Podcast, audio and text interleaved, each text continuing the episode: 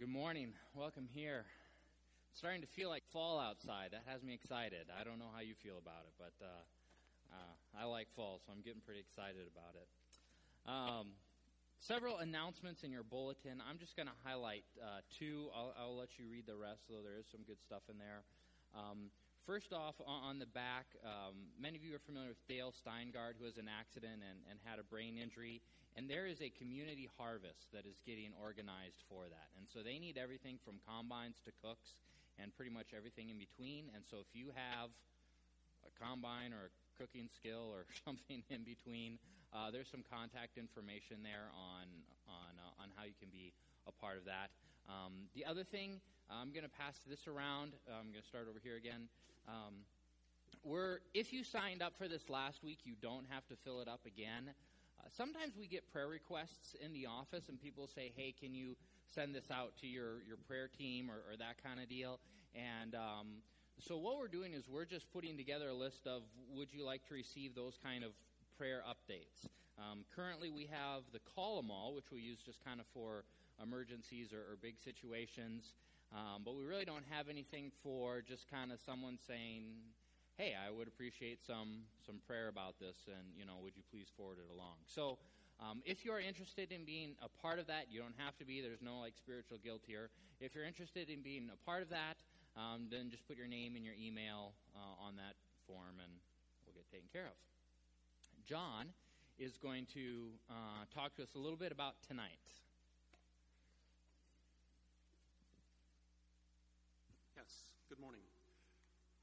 Look forward to seeing you this evening. We're having our annual business meeting at 7 o'clock. We're going to talk about, hear some reports from the past year and do some looking forward to the coming year. As part of that process, we'll be looking at the reports and also the proposed budget. You got about 6 pages of reports and budget proposal. I've summarized this to one sheet. So look this over, bring this tonight, trying to kind of boil it down to the most important stuff. So that's on this page.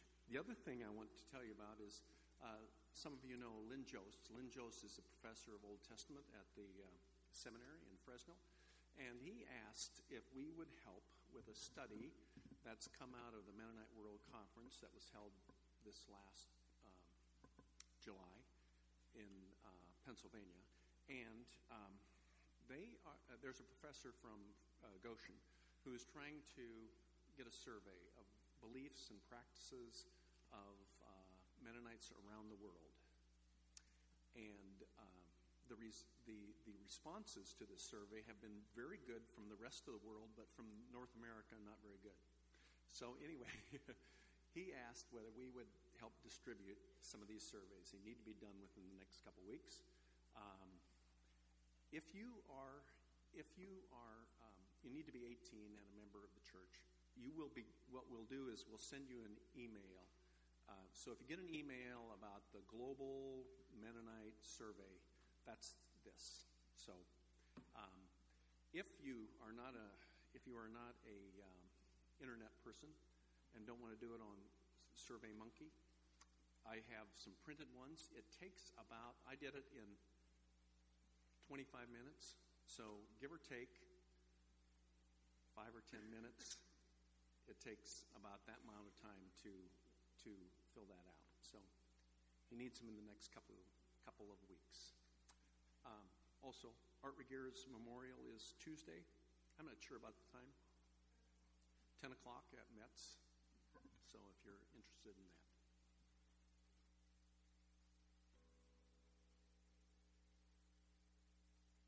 I read about one church that had a monthly business meeting. I thought, oh, Lord have mercy, that'd be a hard one. So annual business meeting is pretty manageable. We can do that. Let's have a word of prayer. Lord, thank you for another good day. Thank you that we can come and worship you. Lord, I pray that you would help us just kind of leave the week behind us and to worship you for who you are, what you've done, for your grace, for your mercy. just how beautiful and wonderful you are. We love you, Jesus. Amen. In the Bible, it says, "The Lord, my God, lights up my darkness. You light a lamp for me. In your strength, I can crush an army. With my God, I can scale any wall." Also says, "I pray that God, the source of hope, will fill you completely with joy and peace because you trust in him. Then you will overflow with confident hope through the power of the Holy Spirit." Jesus is our source of light. He is light, and he is our source of hope. And that's what we're going to worship him and praise him for this morning. Would you please stand with me? Feel free to raise your hands. Feel free to kneel. Feel free to sit down when you need to. Just worship our God, who's our hope and who's our light. You are good. You are good. When there's nothing good in me, you are love. You are love on display for all to see. You are light. You are light. When the darkness closes in, you are hope. You are hope. You have covered all my sin.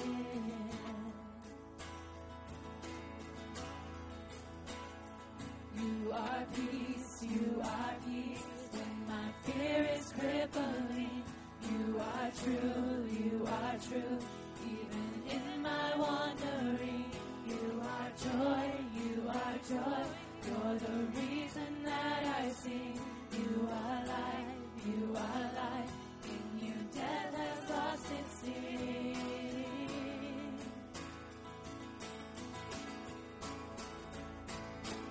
Oh, I'm running to your arms. I'm running to your arms.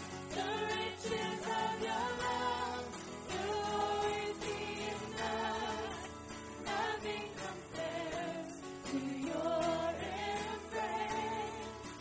Light of the world,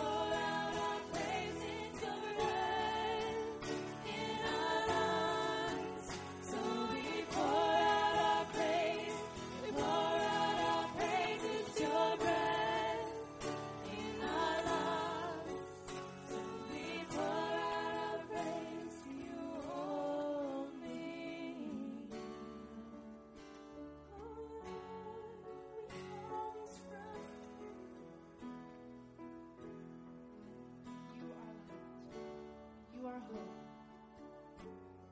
You bring us out of the darkness into the light. God, thank you that you hold on to us. God, I pray that we will hold on to you, that you will be everything to us. All we have is from you.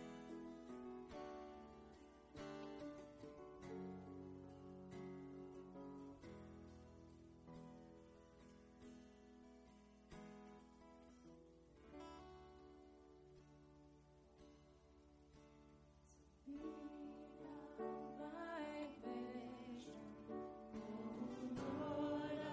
our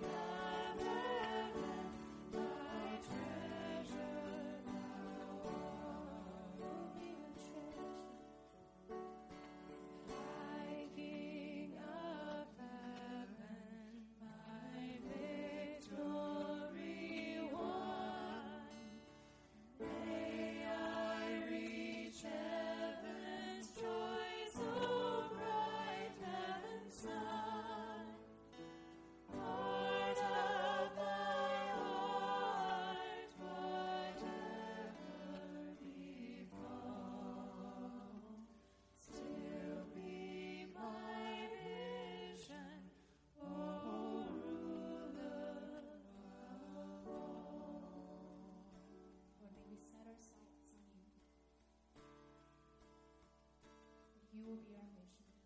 and our everything. We love you. You may be seated.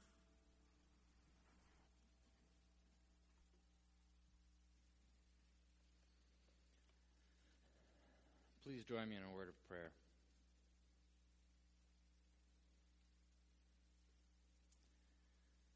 Heavenly Father, we just want to calm our spirits, our hearts, our minds before you this morning, Lord.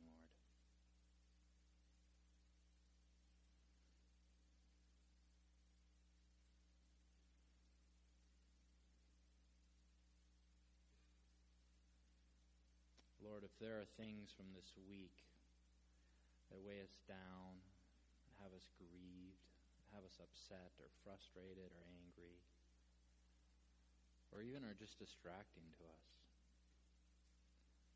and Lord, we take those and we lay those at your feet, Lord, and we say, here, you carry them.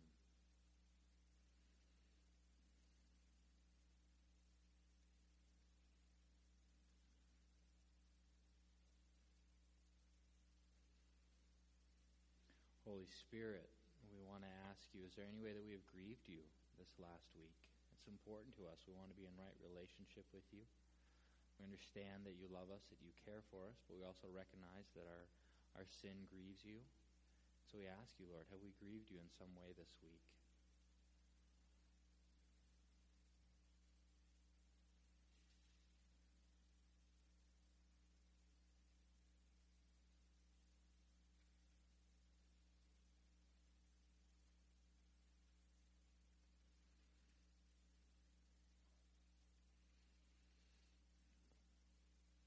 if so, then, Lord, we repent, we apologize, we confess. We want to turn away from that. We want to make that right and be restored with you, Lord.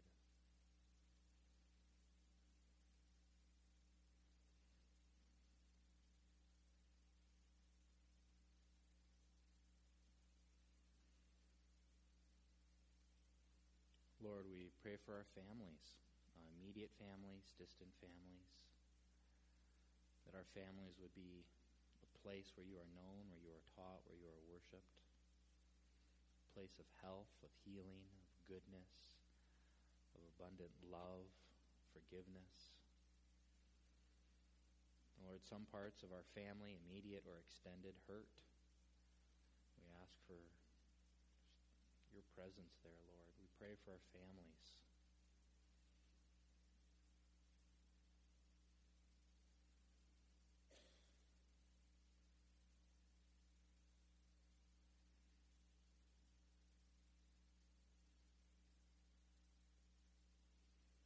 Lord, we pray for our community. We pray for our school and our government and our leaders, and just as a community, as we do life together. What does it mean to do life together? How do we live in harmony? How do we do it in a God-honoring way? So, Lord, we pray for our community.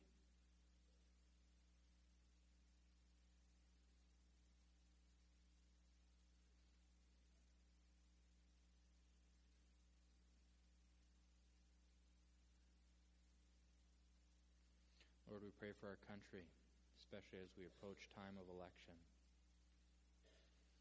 Lord, we know that there are many sins that our country needs to repent for. I ask that you would lead us into that place of repentance. Start with us. Lord, with the upcoming election, we pray that men and women who fear you would be given influence.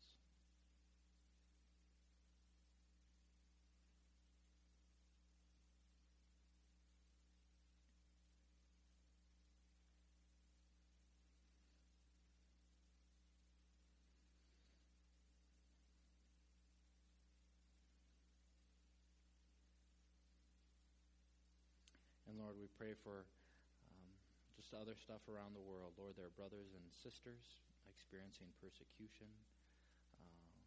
Lord, Europe is dealing with a flood of migrants and how to extend peace and grace to them as well.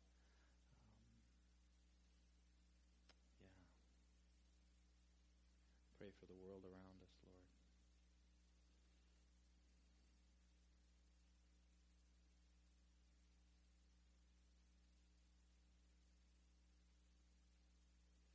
Jesus, we pray for this morning as we open up your word, as we explore Scripture. Lord, I pray that for each of us here, that we would hear and experience and understand the thing it is that you want us to hear and experience and understand, Lord. And your truth would be spoken, that freedom would reign in this place. We love you, Lord. Amen.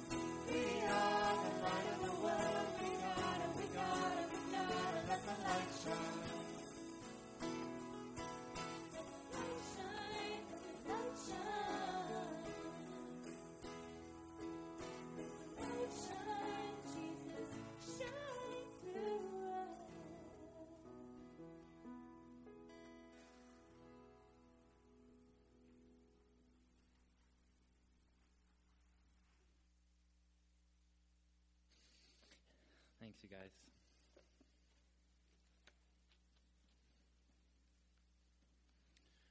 Well, we are working our way through Ephesians, having a great time with it. I am. We are in Ephesians 5 today. First part of Ephesians is all about identity. What does it mean to be seated in Christ? Second part of Ephesians 4, 5, and 6, what does it mean to walk in the world? So it gets very practical, very what does life look like on a day-to-day basis. And then, of course, the last part of Ephesians 6, a little bit of spiritual warfare. What does it mean to stand against the enemy? And so kind of our key words that we are using as we go through Ephesians are sit or seated in Christ, walking in the world, and then standing against the enemy. Today we are in Ephesians 5. We are in verse 7. We'll go to the end of 21. A lot of material here. We could probably spend a couple weeks on it. We won't. Don't worry. We will try to get through this. But let me just read this to you. You can read along, or the words will be up on the screen. Verse 7. Therefore, do not become partners with them. For at one time you were darkness, but now you are light in the Lord. Walk as children of light, for the fruit of light is found in all that is good and right and true. And try to discern what is pleasing to the Lord. Take no part in the unfruitful works of the darkness, but instead expose them. For it is shameful even to speak of the things that they do in secret. But when anything is exposed by the light, it becomes visible. For anything that becomes visible is light. Therefore it says, Awake, O sleeper, arise from the dead, and Christ will shine on you. Look carefully then how you walk, not as unwise, but as wise, making the best use of time, because the days are evil. Therefore do not be foolish, but understand what the will of the Lord is. And do not get drunk with wine, for that is debauchery, but be filled with the Spirit, addressing one another in psalms and hymns and spiritual songs, singing and making melody to the Lord with your heart, giving thanks always and for everything to God and the Father in the name of our Lord Jesus Christ, submitting to one another out of reverence for Christ. Amen. Kind of two big picture concepts or themes for today. First of all is walking as children of light. What does that mean? We see this light imagery used a whole lot. And then secondly, the bulk of our time is going to be looking at this phrase, filled with the Holy Spirit. And what does that mean? Several years ago, back in the day, I worked at Cabela's. And someone had given me a gift certificate for Cabela's. I don't know where I don't know, maybe my parents, I'm not sure. So I bought this flashlight, and it was, I think I paid like $65 for it, which even now I'm like, really? $65 for a flashlight? Surefire was, I think, had really just kind of come on the scene at the time. So this would have been like early 2000s. And from my recollection, they were the ones who really kind of had the breakthroughs, like with the really kind of super high, powerful lights. I don't know if you remember, like, pre-LED. Like, I mean, what an archaic time we lived in, right? I mean, flashlight technology has just gotten so much better these days. And even this flashlight, this is the E2. They made modifications after to it then, so you can't even really get this model anymore. And it takes those funny batteries, those 1, 2, 3 batteries. But tell you what. If it's dark in here, I can light up this whole room with this light. The other day, there were a couple of cats squawking and fighting in the backyard. Open up the porch, I lit up my whole backyard with this flashlight.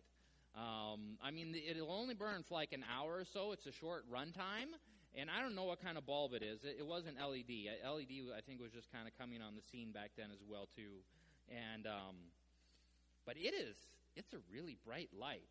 But what's interesting is that in here you really can't, you can sort of tell, but not really. It's really not that impressive in this environment. One of the other lights that I always carry with me too is just in my pocket. I just have one of these little LED lights and just kind of a red one. You guys can see it from where it is. I don't know if you've ever done these cave tours. One of the things that they do at some point, just to mess with you, is that they turn off all the lights. And it just gets pitch black, right? You just cannot see, hand in front of your face, just no light whatsoever. Just total darkness. Well, in that environment, if I had this, I could lead us out of that hole, right? Because one of the key concepts when it comes to light is that you also have to understand darkness. And even though the lumens on this light doesn't change, kind of its relative effect or its application to us is really affected by the extent of the darkness around us. Now, one of the other interesting things about darkness is that darkness is not. Darkness is empty, right? I have in my hands a little stick that shoots out a beam of light. I cannot create a little stick that shoots out a beam of darkness. Like, you can't do that. I cannot go into a dark room, capture some darkness, in a box, bring it in here, open it up, and we just watch the light dim, right? I mean, you mix hot and you mix cold water, you kind of get a middle ground. With light and darkness, there's just, when the light's on, light wins. There's no kind of like, this is the middle ground between you. The light wins. It's just there. And, people like in poetry or songs or like in good stories, they'll talk about creepy darkness or the heavy darkness or, and they have all these really poetic ways of describing darkness, which is great. It makes for a good novel, right?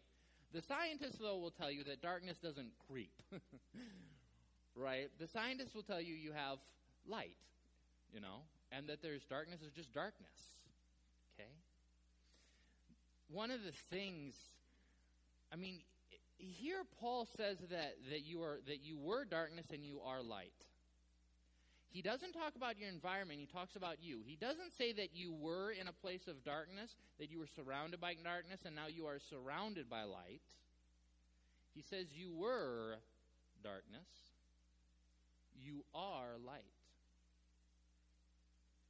The other thing to understand, in just kind of understanding yourself as light, is the default condition of our world darkness or light?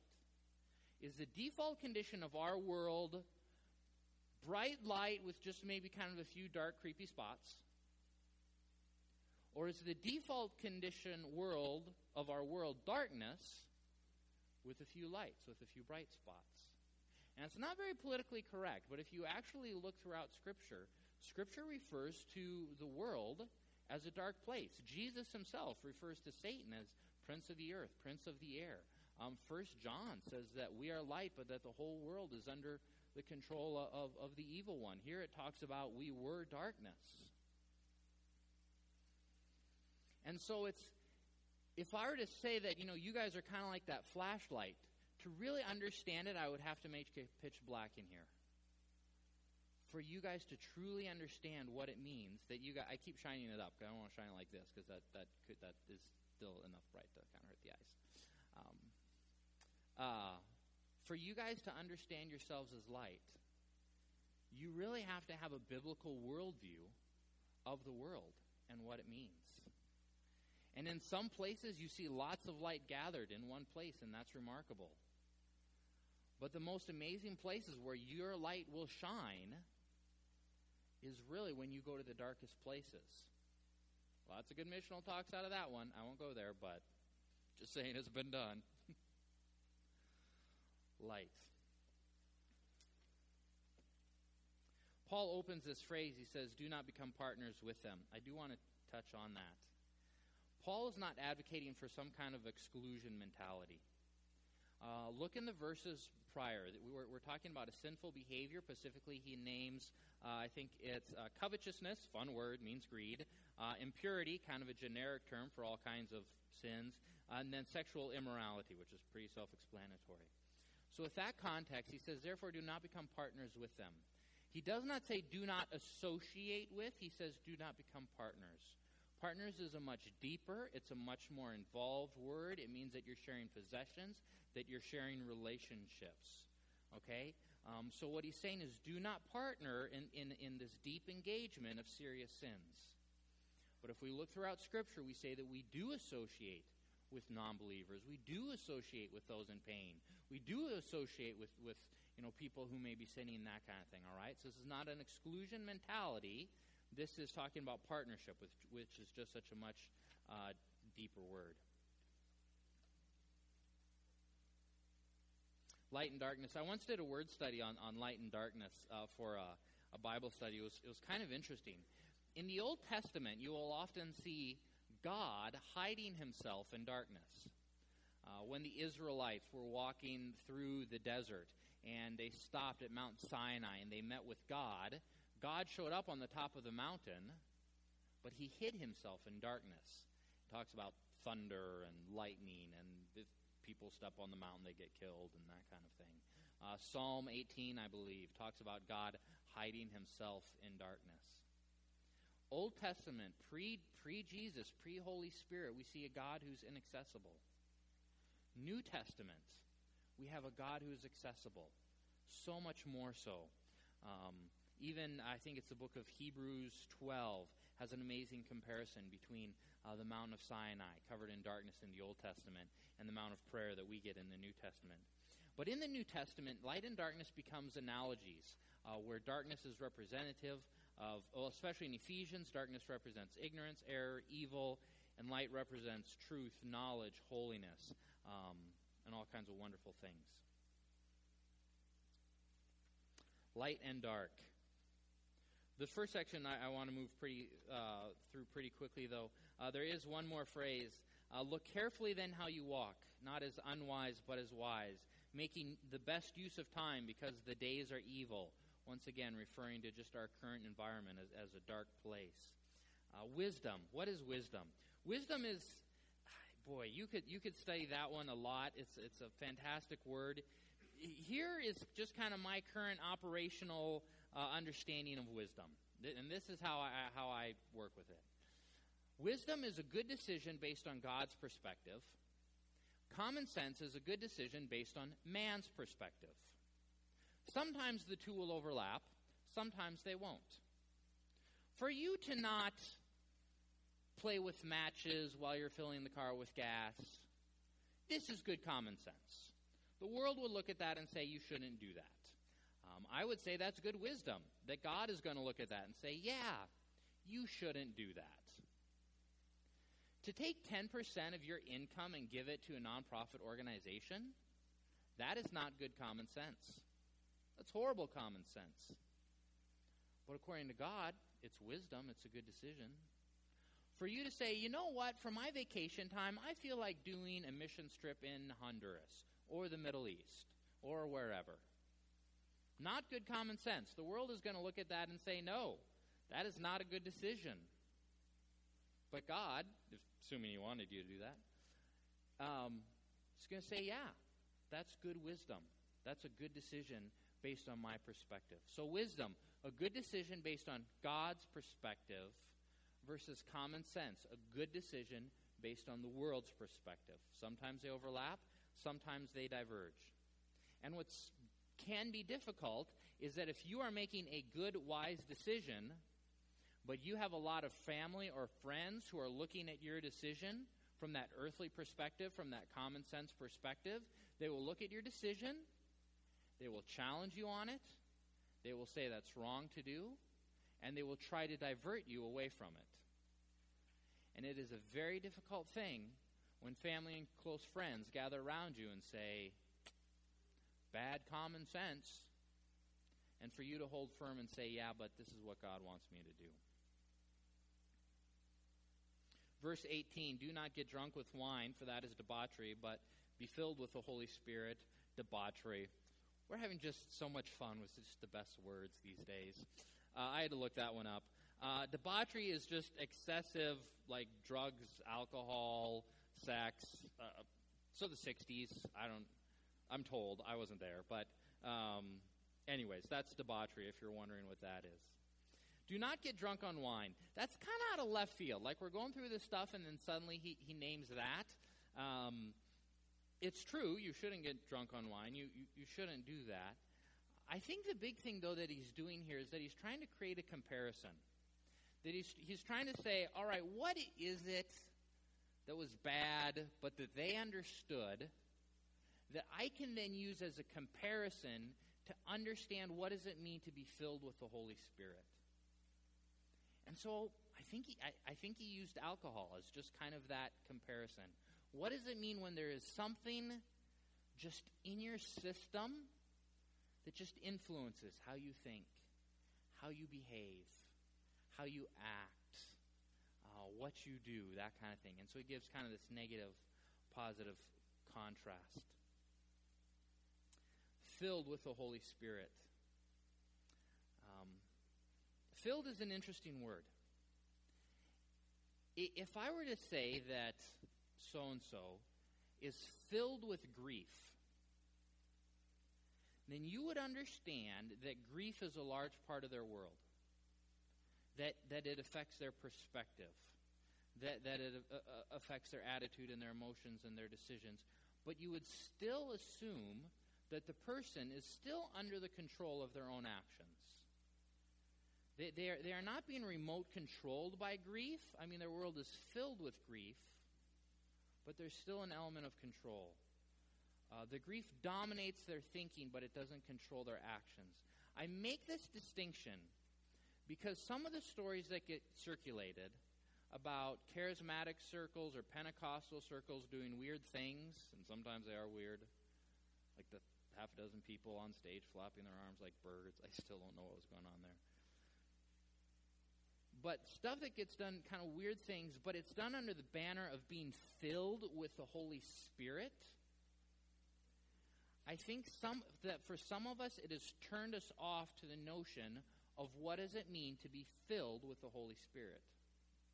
Because we say, if being filled with the Holy Spirit means I do weird things, like stand on stage and flap my arms, then you know what? I'm going to pass.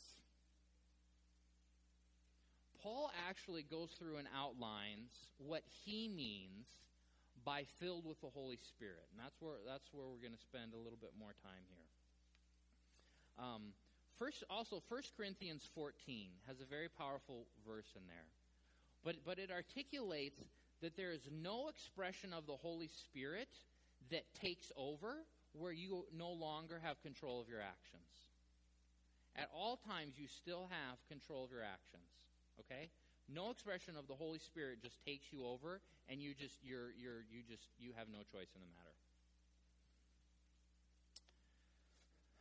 Okay, I am not a grammar guy at all. Grammar was not my thing. It remains not my thing. I was better with the numbers or with other stuff, but the grammar, me, not so good. So on this one, my deep thanks to the commentaries, because they're talking about things like middle voice and participles. Oh, I didn't even look that one up, but apparently that's a thing in grammar, these kinds of things. So if you look at the grammar, according to my commentaries, which I'm trusting, how Paul broke this down is that you have this one main verb, filled with the Holy Spirit. And then you have, I think they were participles, 4 or 5 that Paul uses to describe what that looks like. And here's what he says. He says, and all grammatically these are all linked. He says, one, you speak to one another with psalms, hymns, and spiritual songs. So the speak is one of these ones. Sing and make music. Some people count that as one, some people count as two. In your heart to the Lord. Give thanks to the Father for everything and submit to one another out of reverence for Christ. A couple of things I would point out right away, kind of before we go through this in detail. One is notice the presence of music. Music has just a dominant place in this description and what it means to be filled with the Holy Spirit. Secondly, notice the presence of gratitude in this list of being filled with the Holy Spirit. And third, notice how he covers all parts of our being. He addresses our spoken word, he addresses our heart, and frankly, he addresses our attitude or our mind as well. Okay, he begins with addressing one another in psalms, hymns, and spiritual songs. So that's the first example that Paul uses, being linked back to filled with the Holy Spirit. Psalms were like the Old Testament psalms. They were sung with stringed instruments. Hymns were just the contemporary praise music of the day, and spiritual songs is just a general term for spiritual songs. This is not like a Broadway musical, okay? This is not you ask me how my day and I like sing you a response kind of type thing. The command is that we address one another, but the content is psalms, hymns, spiritual songs. I've had people, send me like a Facebook link or an email link, and they're like, here's a worship video that I thought of you. This would be the hymn. Powerful.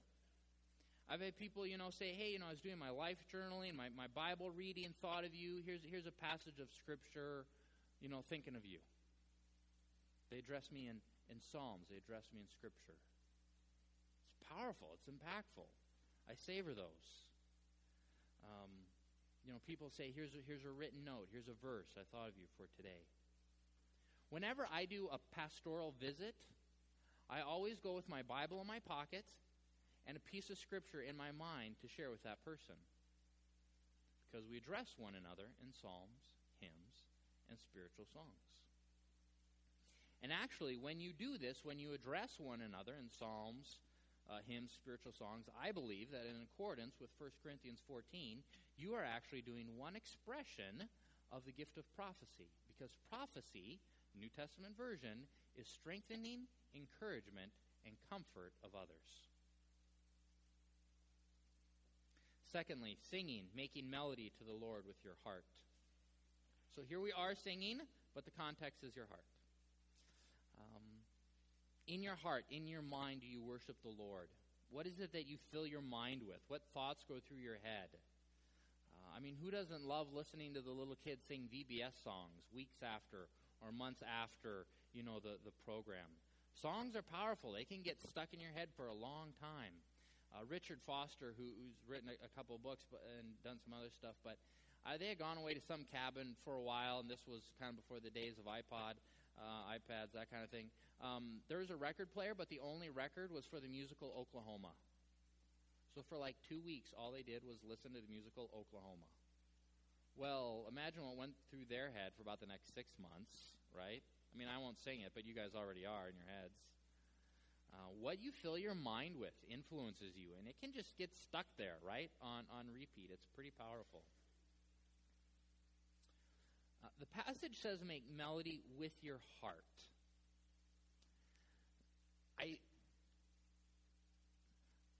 It seems to me that in today's culture that we see a slight divergence between our understanding of what it means when we say heart and what does Scripture mean when Scripture talks about the heart.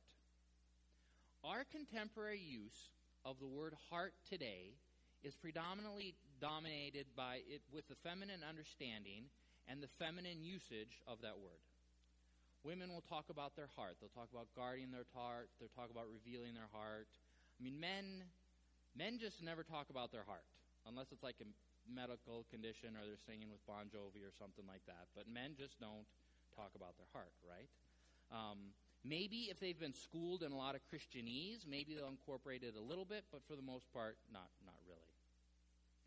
And it seems that today's usage has really shifted where the heart is viewed as the inner seat of our deepest emotions. We view it as kind of that private, guarded core of your being, and that if you open up your heart, then you're revealing kind of your most secret thoughts and feelings. Heart in Scripture is more linked to that place from which decisions are made. It is the command center. It's the headquarters. It's the captain's seat. It's the wellspring. It's the headwaters. It is the core from which all life and thought and decisions flow and are made. So when Jesus says that he wants to be Lord of your heart, it's not so much that he wants access to your emotions, which he does, but he actually wants something more to that. The part of you that is in control, Jesus wants to be Lord of that. Jesus wants to sit in the captain's chair, which would include emotions, but not just be kind of Lord of your emotions, all right? Whatever part of you that's in control, that makes decisions, that governs the rest of your being, that is where Jesus wants to be Lord, and that is where we are to make music. That is where we are to sing. We are to sing from the core of our being, from that captain's chair, from the very essence of who we are, the headwaters of your thought and your consciousness. That is where worship emanates from. Giving thanks always and for everything to God the Father in the name of our Lord Jesus Christ. You know what I'm thankful for? There's a number of things I'm thankful for. I am thankful, this has just been on my mind a lot lately, I am thankful that my daughter gets to go to school. I mean, I know that we have discussions about band programs and extracurricular activities and recess and all this other kinds of stuff, playground equipment. The thing that I am thrilled about is that my daughter gets to go to school. I have been in places where school is not a good option, or it's not a common option. I have seen children working in fields, young children who should have been in school. There are places where girls don't get education. I am thrilled, almost emotional at times, that my daughter gets to go to school, that she gets to learn math, that she gets to learn reading and the alphabet, that it's a safe environment, that it's a nurturing environment. I mean, if you want to complain to me about band programs and whatever else, you're welcome to. I'll probably just think you're shallow, but I'll think it. I probably won't say it. I am thrilled my daughter gets to go to school. And I mean, extracurricular activities are great. I did a lot of them. Sometimes I think college, I just majored in extracurricular activities. I'm not sure that was the best. Big fan of undergrads, graduate degrees, getting your master's, that kind of thing. Very important, highly. You should all do that as well, too. But the thing I'm thankful for today is that my daughter gets to go to school. And there's a lot of other stuff, too. I'm thankful for microwaves. I'm thankful for LED lights. I'm thankful that I can drive to York and I don't have to walk to York. Because, I mean, it may be good for my fitness, but that would just be kind of lame. I'm thankful I can fly across the country in a day, that I have a warm, dry house. I'm thankful for great parents, for a good upbringing. Lots to be thankful for. Jim Collins is an author. He wrote a book, Good to Great. And one of his public speaking things, I don't remember what led up to this, but he told people, you need to count your blessings. He said, no, really, you need to go home and you need to make a list and you need to work on it till you hit 100. I did that once. It was kind of interesting. Going into it, I was like, of course I'll be able to hit 100. I mean, you break it down into 10 categories, 10 lines under each 10 category. It's not that hard. And yet, how remarkable that you can crank out a list of 100 blessings with really not much effort. I mean, is that not amazing? Thankfulness. Attitude of just a grateful attitude. Last one, submitting to one another out of reverence of Christ. So the fourth sign of being filled with the Holy Spirit is that we submit to one another out of reverence for Christ. Interestingly, some translations will say out of fear for Christ. This is the only place in the New Testament, all the New Testament, where fear of Christ gets named. Other places it'll talk about fear of God. This is the only place, fear of Christ. This little verse is hugely popular, highly controversial, because this verse sits at a very contemporary debate and somewhat massive debate about the roles of husbands and wives in the home, because the very next verse is the one that says, wives are to submit to their husbands. So we'll save that for next week, but I'll try to just stick to these words in this verse. And once again, going back to grammar to just kind of understand what's going on here. First off, definitions. The word submit, the Greek word is hypotasso, and it literally means to arrange under. It regularly functioned to describe the submission of someone in an ordered array to another person who was above the first in some way. For example, the submission of soldiers in an army to those of superior rank. That was a quote. Paul himself uses the word hypotasso 23 times in his writings throughout the New Testament. You see it used about 40 times. As we've talked about already, grammatically, submit is actually linked to the verb filled earlier on. So according to the grammar, submitting to each other is an expression of being filled with the Holy Spirit. And the reason this is important is because this means that this is actually something that applies to the entire church.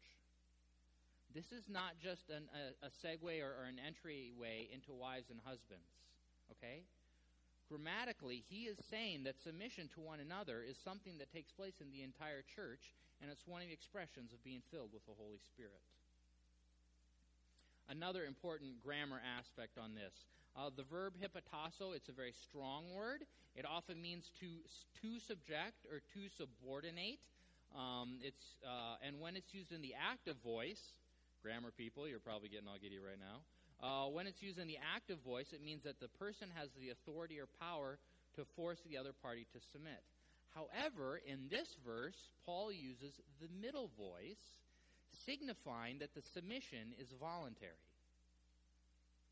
Meaning that to be filled with the Holy Spirit does not mean that we force submission of others, but rather that we voluntarily submit to the authority that is over us.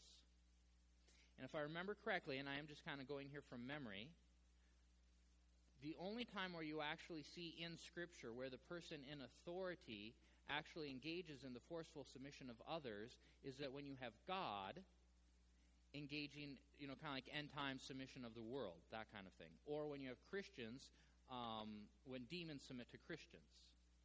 Whenever you have the interpersonal submission in Scripture, it's, once again, going from memory here, it's that middle voice, it's that voluntary submission.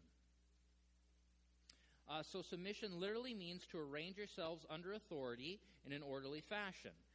Submission is linked to all Christians, and it's something we voluntarily do. It's not something we force upon others. Okay, next grammar point. The other key phrase in this is one to another. Greek word on this is allion. Sometimes one another is fully reciprocal, meaning everyone to everyone.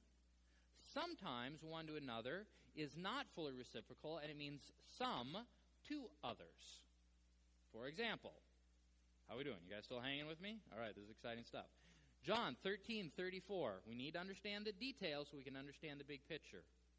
John 13:34, "A new commandment I give you, that you love one another just as I have loved you, for you also are to love one another." Fully reciprocal, everyone is to love everyone. Just big fuzzy community like that, right? Ephesians 4:25, "Therefore, having put away falsehood, let each one of you speak the truth with his neighbor, for we are members of one another." So we're all members, everyone connected to everyone, fully reciprocal. Sometimes it's not fully reciprocal, some to others.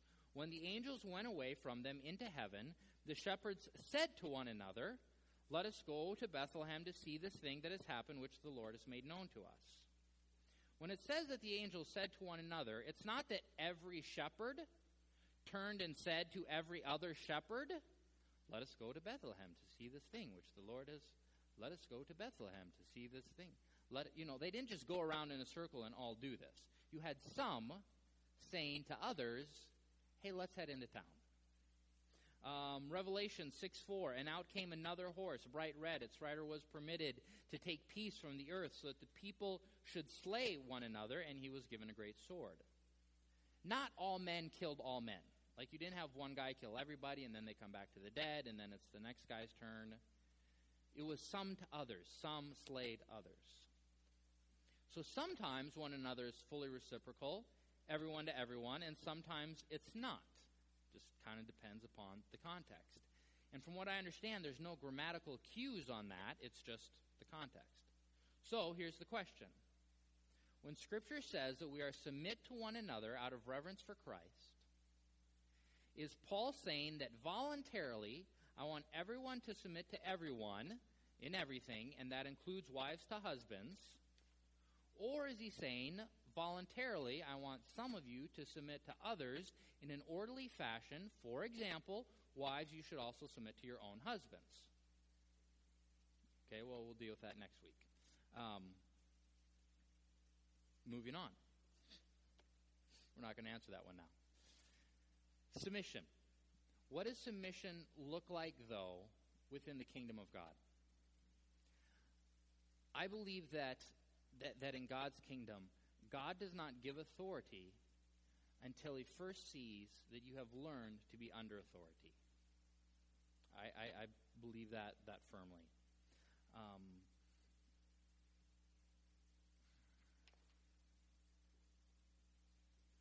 This is something that I don't think my generation understands as well as a lot of you for your generation.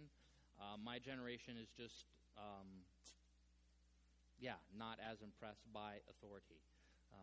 Generations ahead of me are more likely to respect an individual based on role, based on position. My generation has a hard time on that. Incidentally, children who have never learned authority at home are at a severe disadvantage, both in the world and in the kingdom.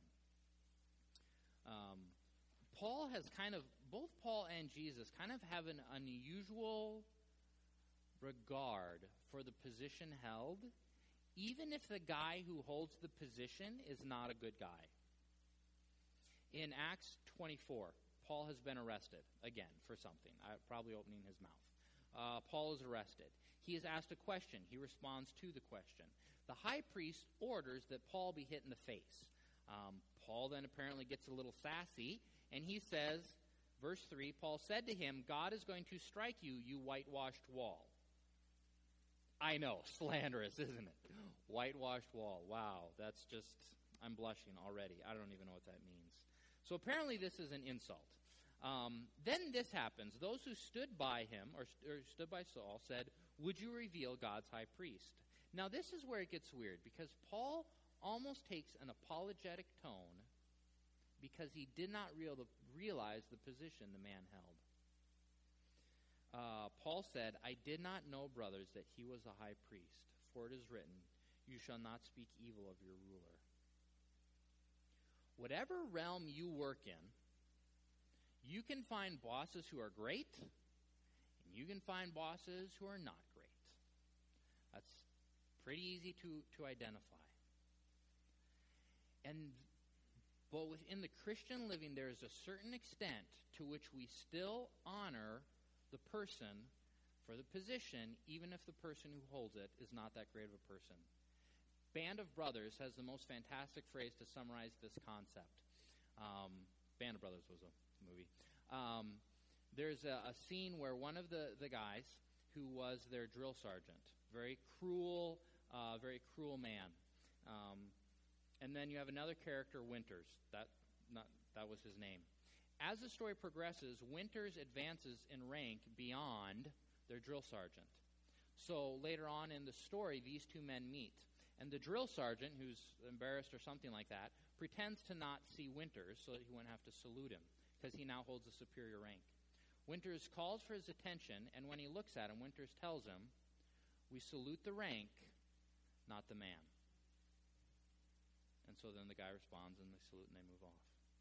That phrase has helped me understand submission in so many ways. And I get that there is bad authority, and I get that there are times where you need to step out from that authority. I mean, what do you do when the husband, when the parent, when the employer, when the government is evil and doing bad things? There are ways that we step out from that, right? I mean, if the guy's abusive, you leave. That's just, there's nothing scriptural in staying, okay? I get that. But somehow, still, we blend in that salute the rank, not the man. Because for some reason, in God's kingdom, this is important. Within church stuff, recently I've been talking to people about being different team leaders of different team ministries. For a couple of them, I have had conversations who are not church members. And I said, "Look, I would be interested in you having, serving in this role as team leader, but first, I need you to become a church member for two reasons. Church member conveys a lot when you commit to church membership. Two of the relevant things as it pertains to this discussion, though, one is it conveys commitment to the local body, but two, it conveys that you are willing to submit to the church leadership authority. I will not give authority until I see in a person's life that they have learned to come under authority, and that they are willing to publicly express that they are under authority. In Trek, we encounter this all the time. But if someone isn't a good follower first, they're not going to make a good leader. And, you know, some people may look at our leadership model here at our government, at our governance system and say, you know, pastor has so much authority. Oh, friends, pastor is under so much authority. I don't know why I'm talking in third person, but I am. I have to answer to people and organizations that none of you have to answer to. There are laws that confine me that do not apply to you. There are conference rules and regulations that apply to me that do not apply to you. There are local church governing board rules, regulations, expectations that apply to me that do not apply to you. There are verses in Scripture that say, I will be judged more harshly because of my position than the rest of you. So pray for your pastor. He's under a lot of authority. He needs a lot of help.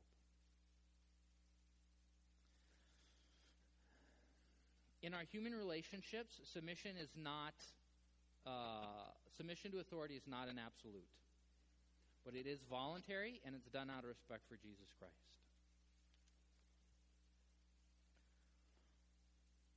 You are light. You are children of light. You work, you live, you operate in an environment of darkness.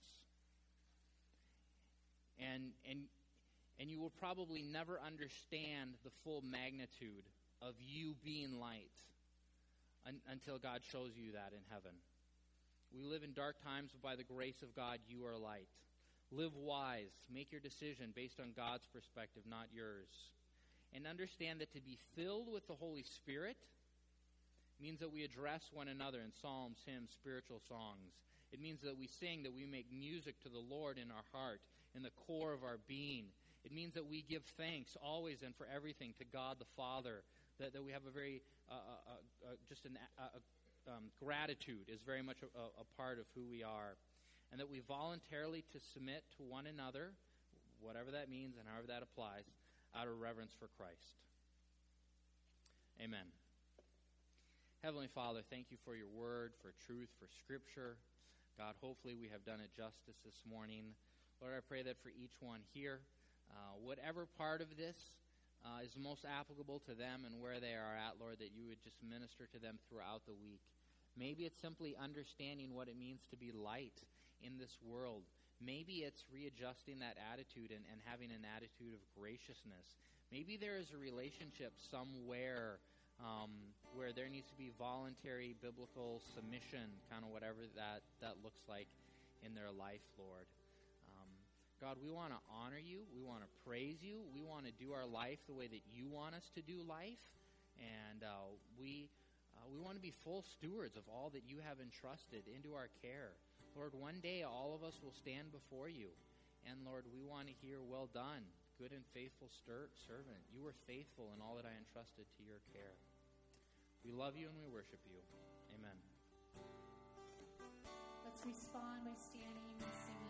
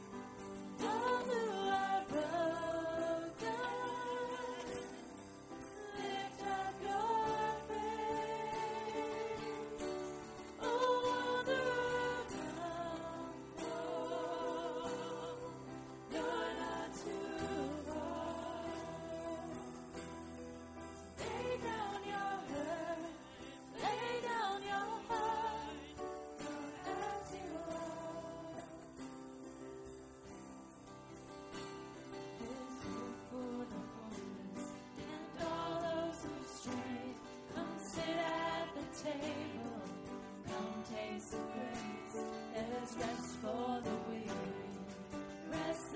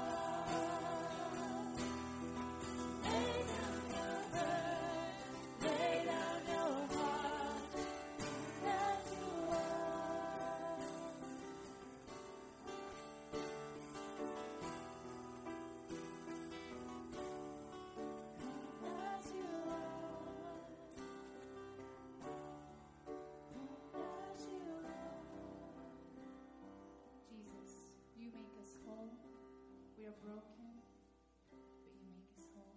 We come to you, Jesus. We surrender and lift our hands to you and say, yes, you are dismissed.